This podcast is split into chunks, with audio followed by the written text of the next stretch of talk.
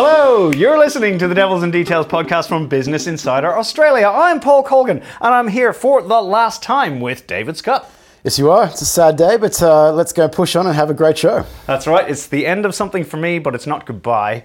Uh, and our guest, being completely honest about this, uh, in terms of thinking about the last show, was uh, delighted to be able to think about going back to uh, the comfort zone, back to also to, to the origins of the show.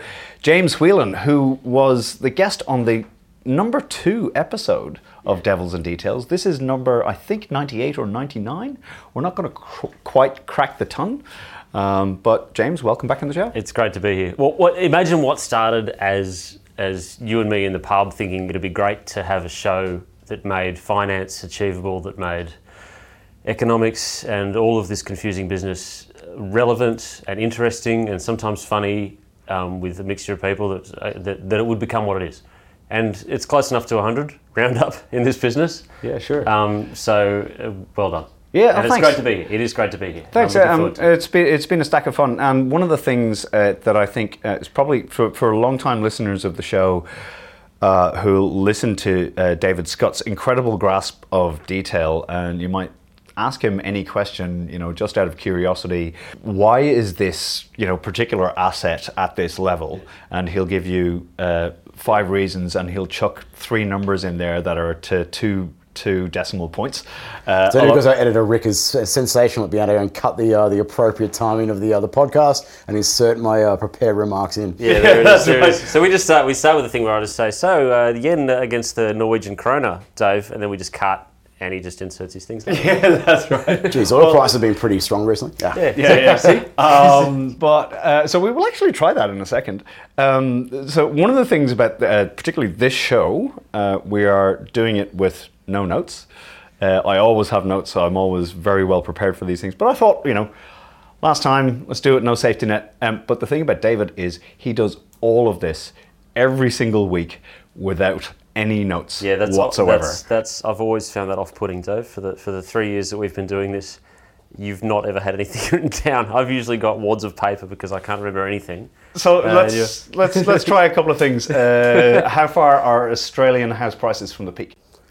Uh, in terms of national, Yeah. uh, with the correction, they'll be around about ninety percent. Oh, sorry, oh, sorry, from, oh, from the peak. Yeah. Oh, sorry, that's that, that, that, that's that's from that's from the last drop. So, um, from the peak, uh, we're sitting at uh, about give or take just about seven, about seven point two or three percent, I think. Uh, once the figures come out tomorrow from CoreLogic. And what about Sydney? Oh, Sydney's uh, ooh, twelve-ish, maybe maybe a little bit more. Right. Uh, iron ore from the peak, Oh, the recent peak, the the, recent peak. 90 uh, ninety dollars and twenty eight cents cents or whatever it hit. Seven, oh, six, six point something percent. Uh, S and P. I don't even know this. Oh, in terms of from the peak, oh, within four percent. I don't know the exact figure of that. I haven't actually been paying attention. It's about that. like there's no way. Yeah, yeah. like without any preparation. Um, uh, wage price index. Two point three percent per annum, Uh, headline inflation. one point eight percent. Core inflation. Uh, it depends on, on which measure you use. One point seven five, and, Don't dece- and decelerating further away from the target. There you yeah, go. okay, yeah. Hey, here's a good not bad. question for you: Is the RBA going to cut rates? Um, it's, li- it's looking that way at the moment. Um, I suggest that they may not necessarily, they've, uh, they've gone and said that they either need a sustained increase in unemployment or no progress in, in reaching their inflation target. They're not reaching their inflation target. Um, if GDP growth is uh, confirmed next week to be slowing, perhaps even more than what we saw in the September quarter. No, economic theory would uh, suggest that that will start putting upward pressure on uh, on the unemployment rate and downward pressure on inflation. So, uh, if you start seeing a few of the uh, the lead indicators for uh, employment market starting to go and, and soften as well, we're already seeing that with ANZ job ads um, and in some of the PMI releases as well. If they start becoming more uniform in their weakness, they're going to go. And credit growth was the thing, Paul. I know you want to talk about that. Yeah, sure. Um, so. So it was that was the that was the credit growth. So there was two big. We're recording on Thursday. Um, there were two big data releases today. One was capex, um, which was a beat. Uh, objectively, from any way you look at it, pretty good news. Um, great to see businesses investing. Um, Sure But at the same time, um, the RBA released um, credit growth numbers. Uh, now, the thing that really made me take a sharp intake of breath was uh, in when David filed on it, uh, and I was looking down through the story, and because that was my uh, job for the last six years. Not anymore, eh? Correcting, correcting, correcting my errors. um, and looking at that in 2017, uh, the annual rate of credit growth was 6.6%, uh, and that is now 4.4%, right? Uh, and the rate of credit growth is the lowest in some measures. So I think mortgage credit growth is the lowest on record. Yeah, it's the equal lowest on record, give or take. No, to, to, Since- to, to a rounding, rounding, no, no, couple of decimal points. It's not technically the lowest, but I know. Uh, in, and when you do the 4.4, uh, there's never been a lower figure than that. Would you say the lowest since 84? Uh, that was uh, for the monthly total for housing finance. It's the For lowest housing since, finance. since 84. Okay, so that's I mean, these are these are real things, and, and if you go back, okay, let's sort of tweak it back. Yeah, Bill Evans came out with on Thursday afternoon, just before you did the last podcast That's right. last week with Yep. the incredible Ken Vexler, who was amazing by the way. That was that was one of the best ones that's that's been done. Um, that uh, Ken something that he mentioned was that the RBA.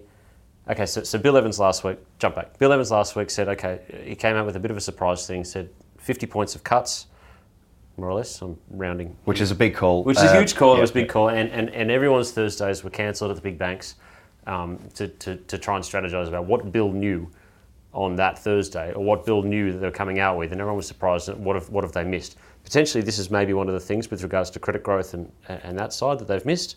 But something that Ken mentioned last week was that the RBA chooses maybe not to battle it with, with rates, and they choose to battle it with the currency side of things, which I think was a very interesting story. That, that, that, the battling of the currency. let the currency do the work job Yes. on it Yes. and, and and let the, the currency do the work Which- like so uh, if you can if you can get it off by 2 or 3% Yeah. just by talking about the fact that right rates might might go lower may fix its own problem. yeah you import some inflation and uh, you get some extra investment from overseas I think that's because still- Australia looks cheap That's a it's a valid answer. It's a valid. It's a va- I think it's a valid side of, of one of the coins. Yeah, unfortunately, there's been no sign that they're willing to go and jawbone it. That's uh, that's been a key thing that I've not, not seen at all, and any indication that they actually want to go and see it lower. Um, but Stevens would Stevens would do it but Mm. Phil Lowe does not appear to be Potentially, no. So, know, realistically, if if they want to go and get a real currency reaction, so we already know we've got a price one one cut priced uh, by no early next year, fully priced, and then like the risk of a second price. Uh, realistically, unless there's some sort of cataclysmic, uh, know, offshore event, uh, like a major financial disruption or like no uh, major uh, natural disaster or something on those lines that impacts uh, no, particularly our trading partners, our key trading partners, I can't really see how we're going to get the currency any lower than what it is at the moment. We already have rate cuts priced into markets. Uh, we have commodity prices still relatively high. Um, obviously, the domestic economy, there is a lot of signs besides the labour market that it's quite weak.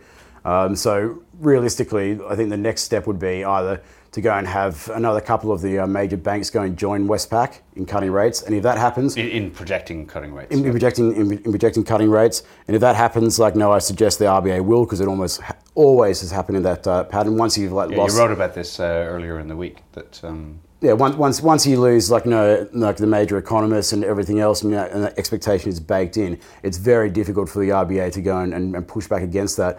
Uh, that otherwise, becomes self fulfilling. uh, yeah, otherwise the Australian dollar will, will, will spike if they keep pushing back against no, no, we're not doing it. You'll see the Aussie dollar you know, push higher again. Um, so it's very difficult for them to go and do it. So um, in the interim, no, if we start getting some more softer data coming through, and look, next week is going to be a key week with the GDP for Q4 coming out. Uh, we've got a whole bunch of like, you know, key monthly data inputs as well. I wish you were around to go and sell my work when, uh, when it comes out next week, but it's, uh, it's going to be crazy. But uh, that will go a long way in, in, in, in figure out, in my mind. At this moment, I think it's more likely than not that they will cut. Um, no, is it going to be in the near term? I think next week would be a really key week. what is it 11:30 on Wednesday 11.30 on Wednesday. Yeah, okay. So I'll probably it- be watching a Bond movie or, you know, kicking a ball with my yeah. Enjoying enjoying the sunshine. I think Yeah. it's probably yeah, just, just whatever comes up. If there's a per capita recession, and now we're Yeah. all, everyone's going to be googling per capita recession to see what it means. I won't be. Where, uh, yeah, Paul's, Paul's gonna be. I'll, I'll, I'll send. I'll send Paul a text and just go. What are you up to? He's just go. I'm just between uh, Octopussy and Thunderball. You know, I'm just just working the way through. At least, at least, at least, Paul was employed in uh, in the fourth quarter of last year, so he can say that he wasn't adding to productivity uh, during that period of time. don't- so don't- yeah, yeah, I I'm, think- I'm given the amount of output this man does. I suggest the uh, March quarter uh, no GDP figures uh, are going to be very, very soft from a productivity perspective. He, he ain't contributing to the old GDP next month. Phil.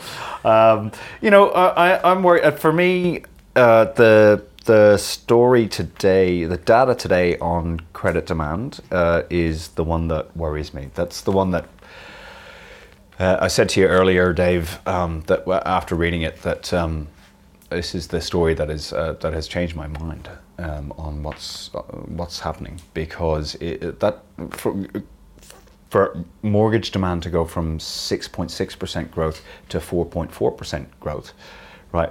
Sounds like, you know, it's 220 basis points, right? So- But that's actually something like a 25%. Yeah, but don't don't don't confuse it. It's just it's not necessarily 25% fall in demand. Yeah, right? yeah. No, but it's but see, it's it's not demand per se. It's the flow. It's sorry. It's Sure, the, it's, sure. it's it's the growth in the stock In- of uh, of credit. So Yeah. whilst undoubtedly Because people are borrowing less as well, right? So Yep. Um, but undoubtedly in the past, no, no, over the past uh, sort of 18 months, up until like say probably the last six, no, undoubtedly in my opinion, it was all being driven by supply. You know, we saw the Banking Royal Commission was announced. Obviously, you know, some bad stuff came out. You know, lending standards were being tightened by APRA. That all had the flow-on effects of tightening credit. No, the supply of getting loans out much more time, much more thorough inspection of household expenses to go and make sure that you know, the borrowers who are seeking to go and, and, and take credit on you know, can repayment. But then you've got to look at it from the other side of the perspective now. So we've got widespread expectation that house prices are falling. You know, every sort, like, you know, most people out there think that it's going to keep falling. So are you going to go and be willing to borrow now and then buy? And then not really be certain about what the housing market's going to do, how far it was for. People no, nobody wants to catch a falling knife. yeah, right? so so you're seeing like no, obviously, you know, you, the clearest indication to me that demand is starting to go and and be one of the major driving forces now is that you see the flow of credit. So housing finance, the number of new owner occupier loans that are coming through. While some of that may reflect people have just abandoned you know, having the uh, you know wanting to go and borrow because they know that they won't get finance. It also suggests to me that there's, there's quite a lot of people who are sitting back now going, hey, look, it's a buyer's market, but no, heck, I'm not in the mood to go and buy at this point in time. Let's go and see when property prices start to bottom out, then we might go and, and come back in. Yeah. a uh, guys, uh, ladies and gentlemen, a masterclass in uh, supply and demand and um, behavioral economics. Uh, just there in that last minute, pretty pretty amazing, Dave. It's one of the things I'm going to miss. That's right. They come for the Colgo, they stay for the scut. you're, you're hilarious. Uh, okay, uh, one of the things we wanted to talk about uh, on on this show, and I said this to you both in a sort of cursory way uh, this week. Why don't we talk about you know some of the things that we've all learned about uh, money, uh, or things that you know people look at well, you guys are, you know are around money and you see it, and there's you know insane you know numbers, you know seven, eight uh, uh, digit figures, completely run of the mill. Yeah, shifting telephone numbers over here, Colgo, mate, every day. Yeah, yeah, on. yeah. Block trades, the whole lot, right, yeah. going through. Um, so let's just. I, I thought it would be because I, I sometimes get asked this question: What should I know about money? What should I know about markets? Um, and to go back to those really simple things that you um, think people how, how you respond in in those situations. Yeah, go on. Well, I mean, So the one for me Yep. is assets versus income, uh, and I think one of the things that people struggle to understand is that you can earn a lot of income, but never get rich. yeah. The thing that makes people genuinely rich is assets, because they own the assets which earn other income, which continues to pay them. And then the really smart, clever people have multiple assets that keep paying them income, which they then reinvest in more assets. It's, it's the difference between being rich and being wealthy, and and that was that's something that was described to me of of you can walk around a lot of places and see a lot of rich people. That's great, and but you don't see any real wealth behind it. And, and real wealth is having not only a diversified portfolio, anyone can have a diversified portfolio. You can buy one ETF and have a, and have a diversified portfolio. But a truly diversified portfolio is outside of that regular, um, the, the regular one stream, where if the stock market falls over, you're still going to be okay because you are truly diverse in, in your investments, in your actual, take for example, your bond investments, but also different companies that you've invested in directly and outside of outside of just buying a small part of it that's listed on the stock market. So it's one of the things that I, um, it drives me uh, a little bit crazy. Uh, it's one of the reasons that we've had several special uh, editions of the show focused specifically on fixed income. Yeah. That like relative to the rest of the world, Australians are massively underexposed to uh, fixed income products in their uh, retirement savings. Um, so uh, if you look at a European country, typically they tend to have something like 30 or 40 percent. Uh, if you look at the whole universe of retirement savers, 30 or 40 percent uh, of, of their allocations tend to be in fixed income, where that fixed income is producing a return of, call it 3 percent, right, or 2 percent. Um, but the thing about that money is it's protected. You are going to get it back. It's in like weapons grade bonds, Yeah. um, right, which is are always going to be returned to you. You'd hope so, unless unless it's high unless it's high yield junk, and then Yeah, uh, then- of then- or an then Italian bank. There's that, yeah. Well, I mean, it's yeah, but uh, which is slightly different from you know the, the, the hybrids market or something on this one, where if a Sure. bank if a bank misses its capital adequacy, then sort of it, it, things change. But I mean, government bonds. But that's when that's back when government So- bonds were actually investable, that you could actually try and get a return from them. But So, until yeah. that becomes the case again, But, so, so there's call it yes. So some of it will be six or seven percent, like bond, like kind of risky, riskier. But some of it will be, um, will be a government bond. Uh, back in Australia, our typical uh, fixed income allocation tends to be about twenty or low, lower. Um, now, if we had, because one of the things that's crowding that out is equity allocations, particularly to domestic equities, right? And I think if people had parked their money in safer vehicles, right? So, where you know, good companies with solid returns, where you're getting paid four percent cash, five percent cash, and then you know, and just a little bit more in their portfol- portfolios um, and a little bit less in domestic equities, then we wouldn't be having this like absolutely crazy conversation that we're having at the moment about franking dividends, double taxation. Am I uh, like a part of the company? Um, if I'm a shareholder, you know, like this, you know, and I, I feel definitely for people who are who have had a retirement plan, which is involving, you know, having those franking dividends and those checks getting written to them. Um, but it is wild that we are having this conversation in this country about, you know, how do you get double taxed on a thing? And it's just, you know, you know, and we end up with this thing of your old people getting sent fifteen thousand dollars a year in the mail. Like, why are we having a crack at these people? For that, like, I mean, it feels to me like such a marginal issue when there's so many things Well, uh, that you know need to be addressed with public policy. Now, I un- I also understand the fiscal argument for it. Like, it's a little bit crazy that we have this thing that you can continue We're- to get sent checks for doing nothing. we're not doing the franking credit conversation in this one. No, no, I, I, I, I've got no desire to go and make this politicised. I'm not a very political person at the best of times. Right, but- moving on. But no, but there's, there's there's two cults in Australia when it terms in terms of asset classes, in my opinion. One is stocks, Yep. and one is housing. Yeah. Now the common link is that the tax incentives to invest in those two particular asset classes are miles more appealing to the average investor than it would be for you know, other asset classes. So cash, you know, if you're uh, if you're getting uh, an, an uh, income that's paid uh, no to you no, from a pay-as-you-go situation, uh, you'll be taxed at your uh, your marginal tax rate. Um, if you, you know, things along those lines. So I don't blame people for like you know being putting money into those particular asset classes. And this is where the this debate is all going. Is like no beyond just the political side of things. Is it the safe thing to go and have so much of our money tied up in housing and stocks at this point in time?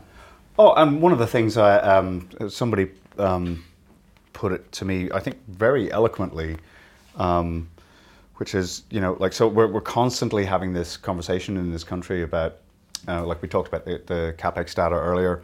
mentioned it briefly, but like basically briefly. ca- capital investment, right? So, but that there's so much of risky capital is locked up in houses, which are hard to trade out of. Um, you've got a small amount of buyers for uh, for that asset if at, at any given moment in time. Um, and as Joanne Masters, who's um, now the chief economist at um, uh, Ernst and Young, uh, uh, Oceania, um, and she's like, what a great uh, get for for EY. Um, so.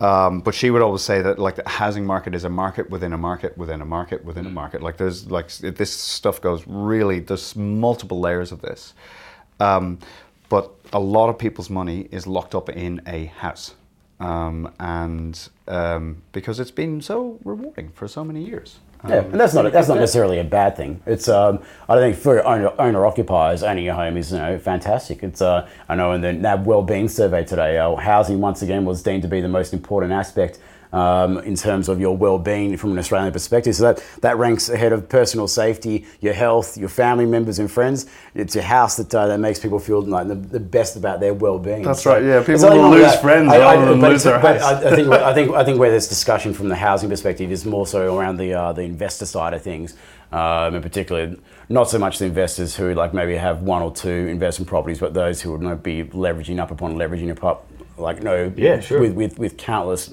properties.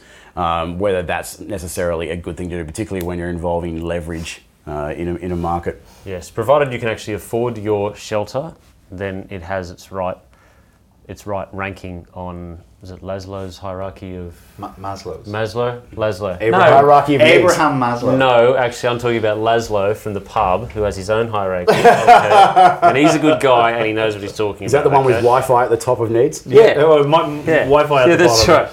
Then, So, then yeah. food and shelter. Yeah, so, me, so me, and Laszlo, me and Laszlo were putting together a pyramid of needs. Okay, no, but okay, so Maslow, fine, very nice. Okay, I've, uh, the um, as long as you can actually afford that particular part of the pyramid, then yeah, it's fantastic. But as soon as you can't, then all of a sudden it becomes a very great deal of stress for you and, and your entire family. You get a couple of tweaks. So this is the, the market inside the market inside the market, where something that, that doesn't really have anything to do with housing suddenly impacts the price of your house.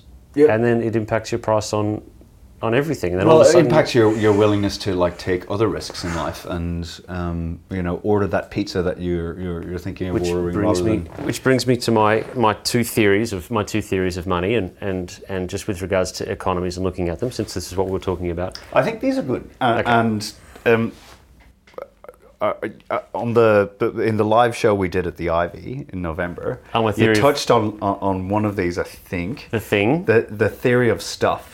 I've got the theory of stuff and I mentioned I mentioned the theory of thing as well so I've got the theory of stuff and I've got the theory of thing theory of stuff is what we were talking about here which is that economies are built on people hopefully young people usually young people getting together hooking up, buying a house, having a few kids, filling it with furniture, doing all those things. Maybe getting into a bit of debt because that keeps you healthy and it keeps you working, and it keeps you alive. Um, you know, and it's manageable. But that's how economies are, are, are built. And unless and unless young people are, are hooking up and getting together and buying a little place somewhere and then filling it with stuff, that's the stuff. That's the theory of stuff. If you're not doing that, then your economy is not growing at all. And that brings me to Japan, which is where people aren't getting together and no new babies are being born. It's, it's They are for an aging- Yeah, right. Yeah. So so and that's that's the theory of stuff, and that's how economies that's how economies continue to thrive and continue to be strong. And if you can't take that risk of buying that little house and filling it with stuff, or or, or asking that guy out, you know that that maybe that'll be the one, and people aren't, and everyone's contracting, then that's bad for an economy. When you talk about the theory of stuff, um, I mean it's a like cute name for basically the consumption part That's of of GDP. ninety percent of my job is just making things, making things. Uh, yeah, no, it, it, it, is. It's, it's just basically a consumption. some consumption part of the economy, right? So, which is, um, and it's right. Um, you know, like we talk about the crane index uh, for a reason. You know, like the more cranes that you have, and we had an explosion of them in, in Sydney during the property boom. Oh, I could do my Um, Craig James impersonation anytime you like. I could talk about the cranes as I was coming into into Melbourne. Oh, please go ahead. Oh, anyway, so yeah, and he, and he come in and basically, I, and I love, I love Craig, I really do, and I've been aching to do my Craig James impersonation for a long time. No, no as I was, as I was coming in off the air, I, I, I flew in from Tullamarine and I, and I came in and there was 83 cranes that I could see on the horizon. So obviously, the, the business is booming and the economy is absolutely going sensationally, and, and, and there's never been a better time to be in. It's like, okay, that's great. That's so maybe, convincing. maybe, maybe that's not exactly what 83 cranes on the horizon Sure. tells you in Melbourne, but what does it tell you? There's, there's, there's different stories about the crane index, right? Yeah, sure. Well, there's also the infrastructure question. Yeah. Yeah. There's also there's also an oversupply structure, uh, an oversupply question, right? yeah, Which is yeah, that. Yeah, yeah, That's yeah. great. Okay, so, You're so, going to so- have a massive yeah overhang here with um, uh, the amount of apartments that are going to come onto the market if Yeah. you've got like all of those cranes. So. Uh, if you've got just the right amount of cranes in the sky, call it a number, right? But it's not 83. Um, it's less than 83 in Melbourne. Um, Slightly less. but you've got buildings going up, and they're going to need again stuff to be filled with. They're, everybody's going to need an iron. Everybody's going to need a washing machine. Everybody's going to need a TV. Everybody's going to, you know, provided they get bought and Yeah. provided they get bought and actually people people don't just throw away their deposit and, and not go through with it. There's, there's there's a lot of these little tweaks that are in there on uh, on that. The and the other theory that I've got is the theory of uh, the theory of thing, the theory of things. Okay. Once, and this is this is more to do with, and if you want this to lead into a conversation about the media and your and your importance in this side of things, the theory of things um, is something that I've I've been working on for a bit, but also comes in with there was a time 10 years ago, and this is before the GFC, when only a certain sector of the market received really good information and everyone else was sort of flying Sure. relatively blind. I'm very interested to hear where this goes. So it's something that I was cooking up, and I was, I was asked this on. Uh, I, I, did, I did the radio for a, another another thing the other day, and they asked me. It was again- Bloomberg, wasn't it? it? was Bloomberg. Yes, Yeah. it's all right. oh, you know, anyway, um, the the and they asked me on the spot. They asked me about okay, so yield curves are inverting again. What do you? What does it? What does it mean? And immediately there was a time when, 10 years ago, 15 years ago, yield curve inverts and then, okay, so there's going to be a recession after it. But now, the difference in the information that everybody gets, that, that general market participants get, and this is, this is still, this is, it's, it's, it's always a theory, um, that the information that, that happens, that once it becomes a thing that is talked about, that is on everyone's forefront, that is on everyone's radar, especially with the people who are talking to government and the central banks with more importance than ever and everything that they do, that once it becomes a thing, it stops Once it works its way into the media, basically. effectively, yeah. It's, it's, it's, it's in the general vernacular, mm-hmm. then it stops being It's priced in. yeah, or it, it it definitely stops being it stops being an unknown unknown, and it starts being a known unknown, and then it starts to just being then bang, it's a, it's a known known. So, okay, bond yields, and then and then all of a sudden everyone was freaking out about bond yields inverting. Oh, the, the was it the two tens two tens invert, two tens or five tens? I've had a blank. Sorry. Uh, parts of the US curve. it depends. Yeah, there's The- curves the- all over the the- place. the- So everyone's got a different thing. But the two ten, it's the two tens. Two right? tens haven't inverted. They're close to it, but they haven't inverted. and it's like, okay, so when they invert, the world ends. It's like, no, that's not how it works. And then, uh, but that's what everyone was saying. No, in fact, when they invert, historically, there's an average of 18 months until the market, until there is a recession, and then even after that, markets will look through the other side of a recession and they'll look to the other side of it. So, and off but- you go. Yeah. yeah, but there was a time when that when the, when everyone was talking about bond yields inverting that I was going back to when I was in my first job in 2005, and oh, bond yields are inverting. This could be a real situation. We could be in trouble. Back then, people were talking about it then for some reason. Uh, what does it mean? And it was just like, oh, it means that there's going to be a recession. That was just it. There's going to be a recession if yields invert. Now, it's it's different because there are There's a conversation now. A to, conversation. To, to your to your point about the theory of a thing. Um, it's the yield curve inversion is so well known now. Is like, yeah, does one thing necessarily have to?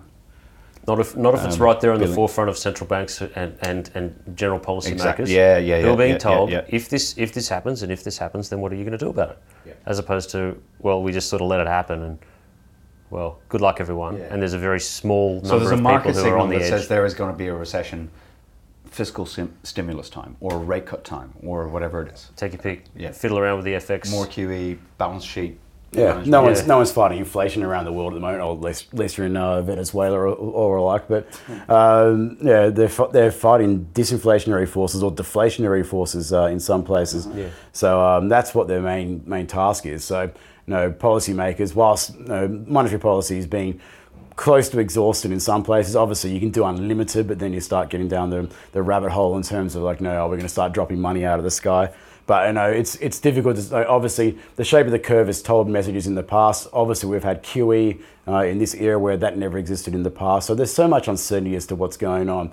Um, you suspect that when they're not fighting, not fighting inflation, it's really unlikely that they're going to go and tighten things to such a degree that it's going to be like a, a central bank-led uh, era. We saw that with what Powell did and the Fed have done in, uh, in- in- policy error, yeah. yeah, in, Yeah. In, in earlier this year, where they, they saw that they, they, were, they were super hawkish, and then finally, like they got the message: hang on, we're not fighting inflation that's not going way above target and everything else. Um, we, we, the markets are giving us a clear signal. They went and pulled back, and I think that's an example of Can what I we might can see. I can I point out um, it, that if you listen back to the Christmas specials, so we did three Christmas specials together. Um, Oh, the memories. three of us with uh, with Joe Masters and Laura Fitzsimmons. Um, and Laura, if you uh, like in January, I went and listened back to it. So after the Fed did everything it did in December, and we recorded that show a few days before it. If you go back and listen to it, what she says about the Fed, I mean, talk about laser precision. She- she picked it- she- she picked it As we would say on the floor, she picked it like a dirty nose. Like it was. If you listen, you know. So I only got back to listening to it in uh, in January, and but uh, really, like if you go back and listen to that, like now there is a strategist, right? Yeah, she's There very sharp. Like knows everything about how everybody's positioned and where where the Fed is exactly in its own sort of you know management, uh, its own policy position. So She's a very intelligent girl, obviously, and, uh, and Super smart. And and the thing was that the house, their house of year was I think four hikes at the time, and I kind of remember the conversation. Um, just saying like, no, I think I think four hikes is like unrealistic. Uh, maybe maybe one, um, and so we'll see what happens later in the year. But certainly, it doesn't look like there's going to be any you know four hikes now. Like it would be something. very unusual. If the Fed wanted to go and bring on a recession, I suspect, suspect they'll be doing four hikes this year. Yeah, I, I've got a question. I've got a question for the floor. sure. What role does the central bank, i.e., the Fed, have with regards to markets? Is it is it the Federal Reserve's job to make sure that the stock market is sound? It's their, it's their mandate to go in full employment and inflation at the, at target level. Yep. That's what their mandate is. It's got nothing to do with what the market's if, if- doing. no, but if something was to go and disrupt that view, including a massive negative wealth effect from you know huge declines in uh, in equity markets and everything else, then I think there is grounds for them to go and, and come in. Yes, you know, we're all annoyed at uh, know the the Fed put you know that's been uh, rolled out, the ECB put, BOJ put over the years, but that's unfortunately in this situation where we have a very slow anemic recovery from the GFC and wealth uh, has been one of, has been one of the few things that has gone and maybe to keep things ticking over a little bit. What wealth, though? What wealth, mate? Like what? what It's it's paper wealth. yeah, you're saying that you're saying that Mike from Milwaukee's 401k suddenly gets detrimented a massive amount because the market teetered on the edge of a bear market temporarily for about 20 minutes just because Powell all of a sudden decided to do the thing that he said he was going to do when he got put into the chair. Mm, the way it was going though, do you think it would have stopped at twenty percent if they were continuing to hike at this point? I had ambitions for it to go a little lower. I'm not going to. I'm not going to lie to you, but I lose.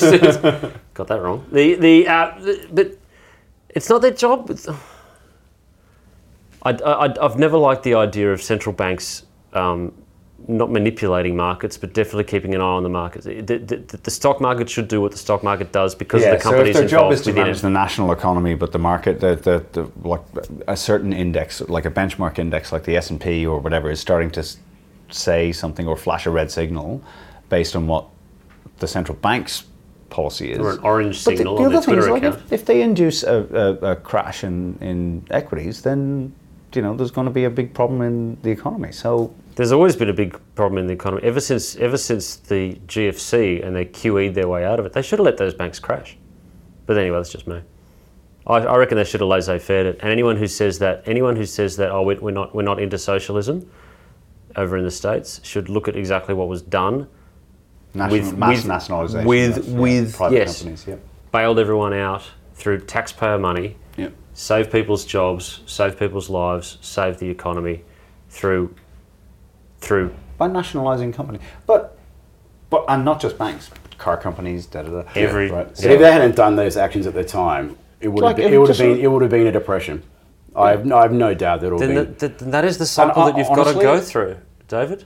That's part of that's part of how economies work. You I'd- don't have bull markets without I corrections. I would- Ladies and gentlemen, Correct. this is getting real. Correct, corrections are one thing. Outside, but but uh, depression in an economy takes decades to go and recover from.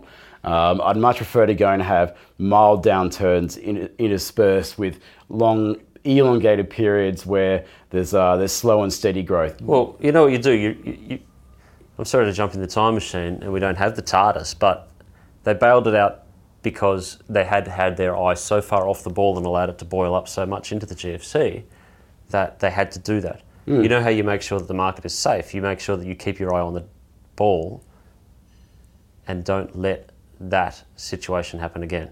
Yeah, they made a mistake. Maybe they're making a mistake now, but I don't uh, think much has changed since Get, GFC. get, you know, in terms of like you know how how the recovery has gone globally since the GFC, um, it's been incredibly weak. You know, you, you strip the likes of China and India out of the equation, it's been absolutely soft.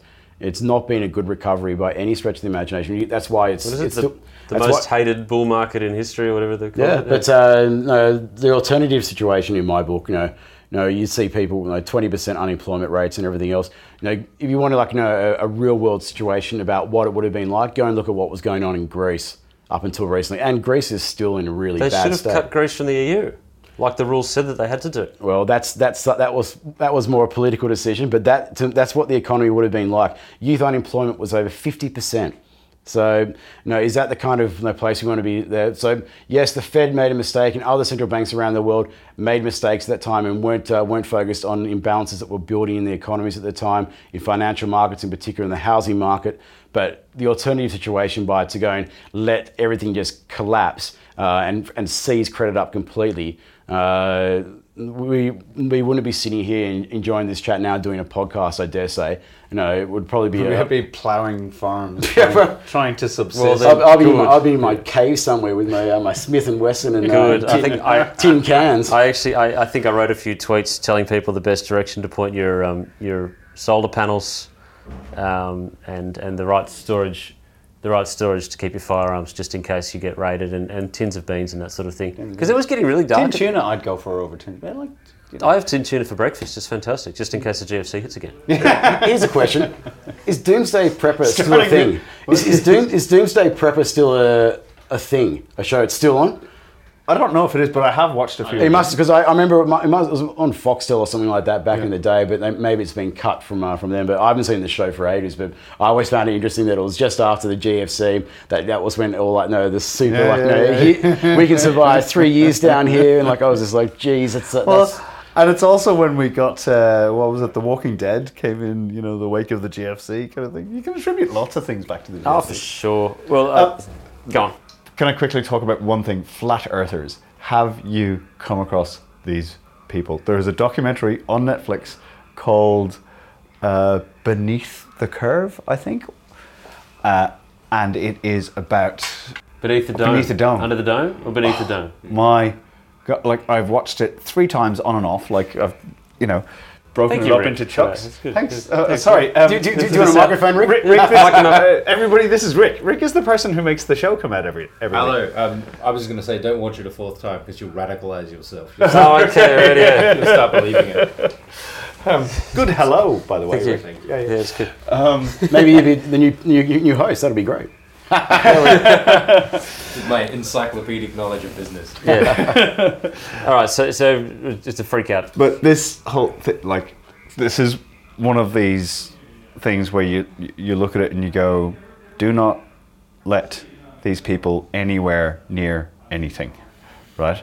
And the really shocking thing about it is they come across as completely rational and normal. Yeah. And they have they have this whole stack of arguments of why the Earth is flat. Hey, Mate, I've got I've got some stuff to say about people like that, but there's just imagine it all just got edited out. Yeah, yeah, That's- yeah. So there's been anti-vaxxers, all that kind of That's stuff. where And I one was of the go. one of the you know, there's all of this weird stuff with you know flies in the face of rational, you know, conversations.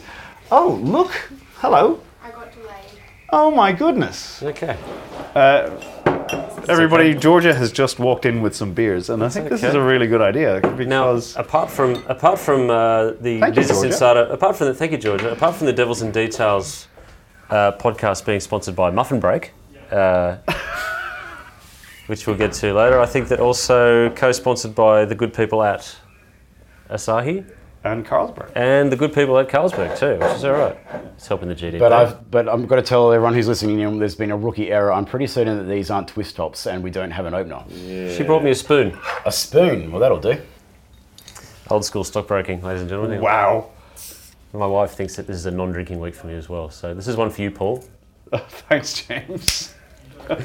Looks like it'll be quite a while there till you open that one up. Leave me alone. Yeah. All right. So moving on.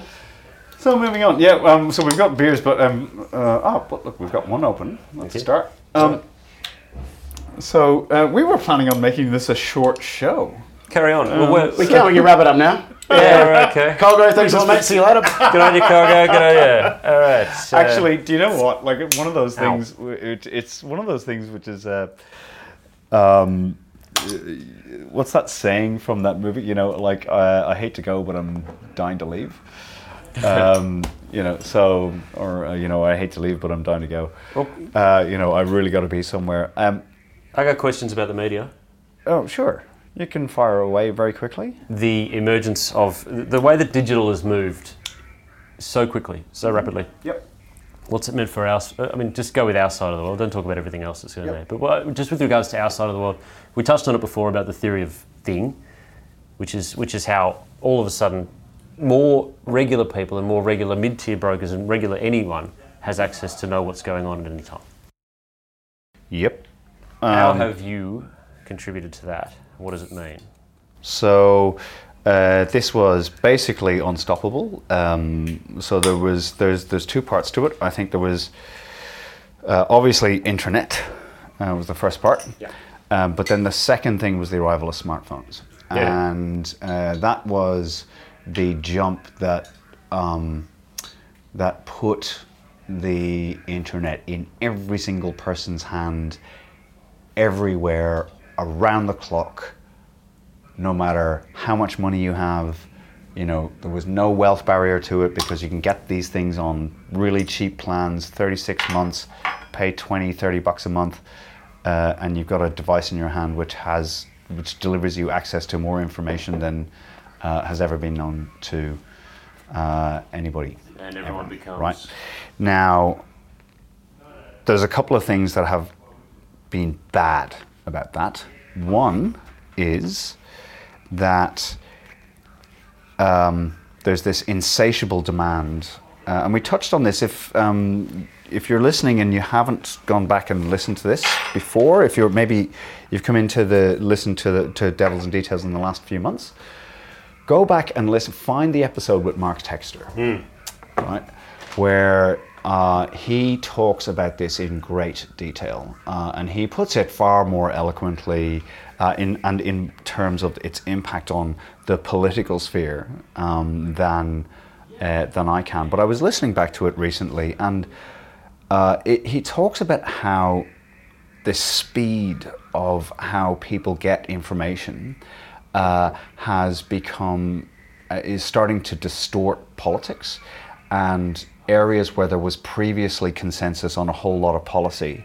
um, are areas for division right so there are areas where people are more divided um, I mean, I saw Kerryn Phillips, uh, sorry, Kerryn um, Phelps. Phelps um, uh, tweeting this week, having a crack at uh, Dave Sharma for for for saying that he was he was pro climate change. I mean, like really, I mean Phelps is clearly you know on the side of we need to do something on climate change, and then she attacked him for having a position where he was like, I kind of accept the science of global warming, and she was kind of saying, well, you should have joined a different party.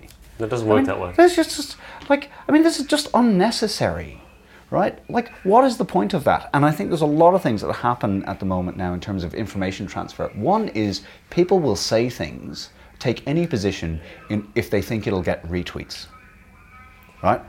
Um, I'm going to say this because lots of people will retweet it.